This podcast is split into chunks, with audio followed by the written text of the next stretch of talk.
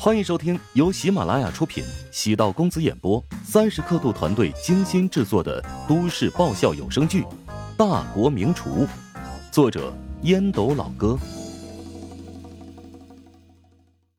第五百八十六集。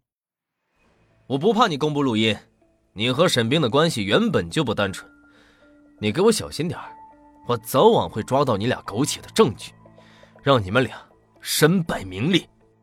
曹长波意识到被乔治耍了，没有必要继续藏着掖着，大有撕破脸皮挽回颜面的意思。乔治冷笑：“那你慢慢找吧。不过你现在得好好编个故事，回去如何给上司交代？”曹长波原本跟领导信誓旦旦的保证能轻松说服乔治，现在无疑被打脸了。他脸上白一阵红一阵，怒道。别太得意，我们集团没法完成收购，将扶持一个对手出来。你这个食堂我研究过，去年才开始建设，发展不到一年，只要愿意砸几个亿，你就会被彻底击垮。乔治不愿意再跟曹长波继续多说什么，手掌朝门口翻了翻，赶紧滚蛋。曹长波见乔治根本没将自己放在眼里，咬牙切齿的离开。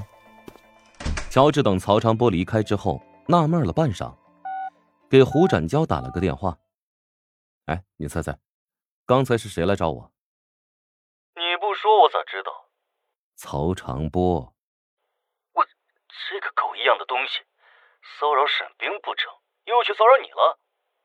他代表他的公司来探我的底气，看是否能够注资乔帮主的食堂。哼，这草狗的操作！还真是风骚啊！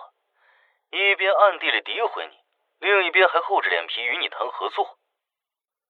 哎呀，人呢还是要有自省的意识，不能把自己想的太聪明，容易聪明反被聪明误。曹长波是把自己定位的太聪明了，以为比乔治他们大两届毕业，处处有优越感。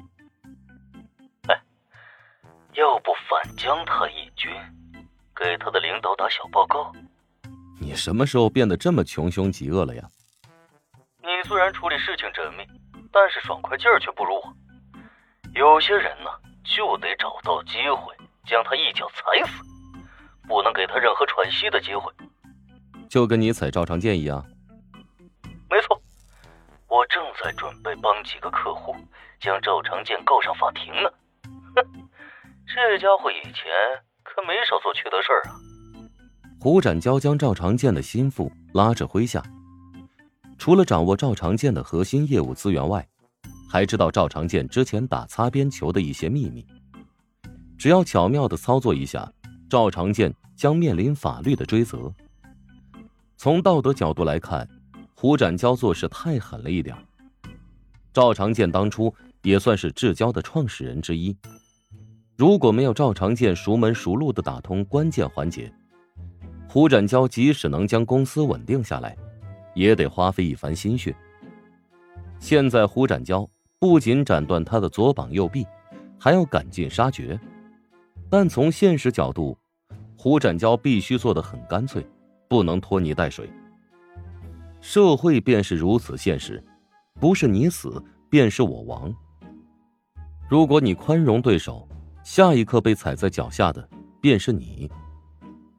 乔治暗叹了口气，如胡展娇所言，自己是有点优柔寡断，得饶人处且饶人，做事留一线，日后好相见。如果不触碰到乔治的核心底线，他都不会把事情做得太绝。所以，乔治觉得一直对自己有精准定位，注定成为不了一名杰出的政客。或者优秀的商人，胡展娇身上有商业枭雄的影子。曹长波虽然对乔治使了暗招，但他还不至于想让曹长波因此丢掉工作。那可真就是生死大敌了。他的敌人不少，也不缺少这一个。实力变强，眼界变高，心胸也会开阔。宰相肚里能撑船，是因为宰相需要日理万机。心怀天下，鸡毛蒜皮的小事，没有精力去浪费时间。另外，曹长波的实力不够，还不至于让乔治过多的放在心上。曹长波跟他之间的等级差距太大，乔治有更多的精力会用在其他事情上面，更有价值。在曹长波身上分心，有点浪费资源。不过，曹长波这类人也挺恶心人的，就跟杜兴武一样，特别坏的事情做不出来，但时不时的蹦出来膈应你一下。如果生活像是玄幻小说就好了，一个神雷将这些宵小之辈全部轰成齑粉。只可惜生活有很多规矩、法律、道德、权势，乔治处理问题必须在框架之内。刚才那段录音，乔治留了个心眼儿，留下把柄，让曹长波忌惮他。以后应该不会再传播他和沈冰的谣言碎语了。和沈冰的关系的确有些势头不好，这段时间一直没有联系，他很忙，乔治也很忙。如果可以的话，就这么谁也不联系谁，相忘于江湖好了。沈冰和谁谈恋爱？乔治知道了之后，会觉得有些别扭。除了别扭之外，便没有其他的多余想法。他是个三观超正的好青年。养小三儿、一夜情，这些在他的脑海中属于禁忌。人生在世，最艰难之处在于无处不在的挫折，最无奈之处在于无处不在的诱惑。正所谓偷腥一时爽，亲人两行泪。乔治是个容易满足的人，现在的生活足够幸福，有一个如花似玉的娇妻，父亲的身体正在逐渐康复当中。至于在陶家的家庭地位，似乎在稳步提升，虽然依然处于第四位，但与吊车尾老丈人却是有云泥之别。曹长波上门找事，也印证了当初乔治对沈冰的定位。说沈冰是祸水没错，跟他还没怎么样呢，乔治就被别人盯上了。以后跟沈冰还是不要联系的好，将他从自己的人生彻底的清除，当做他从来没有出现过。如此，她找了男朋友，结了婚，生了孩子，听不到消息，也就不会有奇怪的想法了。有些掩耳盗铃的意思，但却是远离复杂生活的一种笨拙的方式。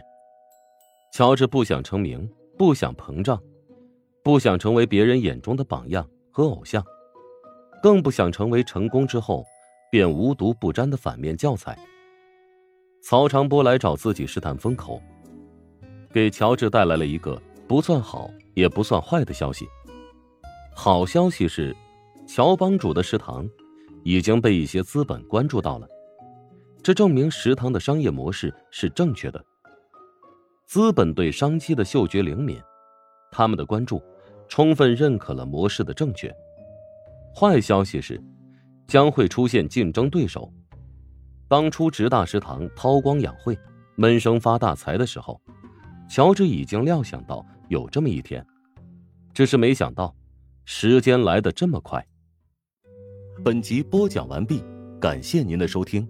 如果喜欢本书，请订阅并关注主播。喜马拉雅铁三角将为你带来更多精彩内容。